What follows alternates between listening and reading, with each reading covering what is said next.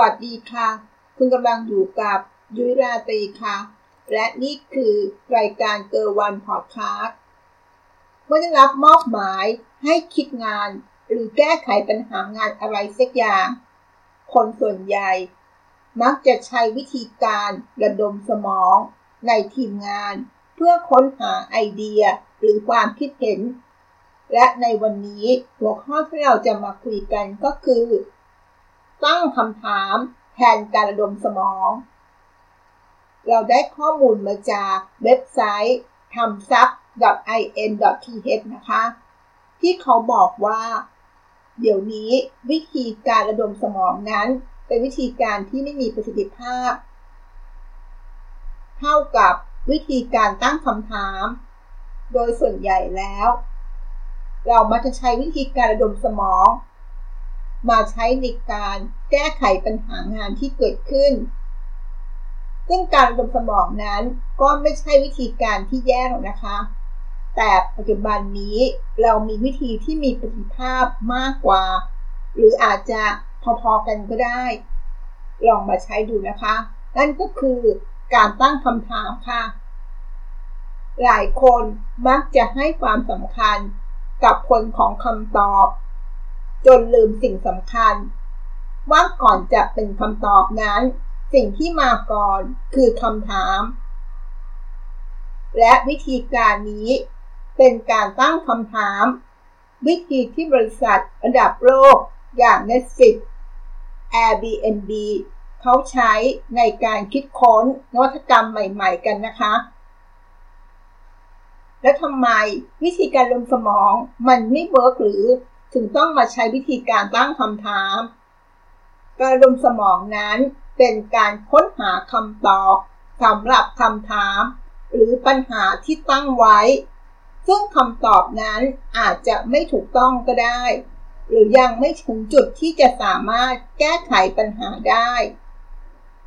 ให้เรามองกลับกัน การตั้งคำถามจะช่วยหาความเป็นไปได้ ถึงการเปลี่ยนแปลงหลาย ๆ อย่าง รวมทั้งการค้นหาคำตอบ ได้อย่างไม่สิ้นสุด เรามาดูวิธีการนะคะว่า ถ้าเราทำการตั้งคำถามนั้นเขามีวิธีการ หรือขั้นตอนอยู่แค่ 4 ขั้นตอน ขั้นตอนที่ 1 เริ่มต้นด้วยเป้าหมาย ขั้นตอนที่ 2 ตั้งคำถามให้ได้มากที่สุด ขั้นตอนที่ 3 ปรับคำถามปลายปิด ให้เป็นคำถามปลายเปิด และขั้นตอนสุดท้าย ขั้นตอนที่ 4 จัดลำดับความสำคัญ เรามาคุยกันในหัวข้อแรกก่อนนะคะ ขั้นตอนที่ 1 เริ่มต้นด้วยเป้าหมาย เป้าหมาย ไม่ใช่คำตอบนะคะ แต่เป็นจุดมุ่งหมายหรือผลลัพธ์ที่เราต้องการ นั่นคือเป้าหมายค่ะ เช่น ต้องการให้ลูกค้าจดจำแบรนด์ได้ อยากเพิ่มประสิทธิภาพในการทำงาน เพื่อเป็นจุดเริ่มต้นให้กับทุกคนในทีมเรามาดูขั้นตอนที่ 2 นะคะ ตั้งคำถามให้ได้มากที่สุด เมื่อเราได้เป้าหมายในข้อแรกแล้ว หรือในขั้นตอนที่ 1 แล้ว ให้ทีมงาน หรือคนในทีมงานทุกคน ตั้งคำถามให้ได้มากที่สุด ซึ่งวิธีนี้เราสามารถแยกกันคิดได้นะคะ ไม่จำเป็นต้องอยู่รวมกัน สามารถแยกกันไปนั่งคิดวิธีการของคำถามว่ามีอะไรบ้าง แล้วค่อนำคำถามนั้นมารวมกันทีหลังก็ได้ค่ะ อย่างเช่น ลูกค้าคิดอย่างไร เมื่อเห็นโลโก้แบรนด์ทำไม ถึงเสียเวลาในการประชุมมันมากที่สุด สิ่งสำคัญ สิ่งสำคัญก็คือว่าให้ตั้งคำถามเพียงอย่างเดียว ไม่ต้องหาคำตอบนะคะ ขั้นตอนที่ 3 ปรับคำถามที่เป็นแบบปลายปิด เปลี่ยนให้เป็นคำถามแบบปลายเปิด ในขั้นตอนนี้ก็คือ หากเราเปลี่ยนคำในคำถามเพียงนิดเดียว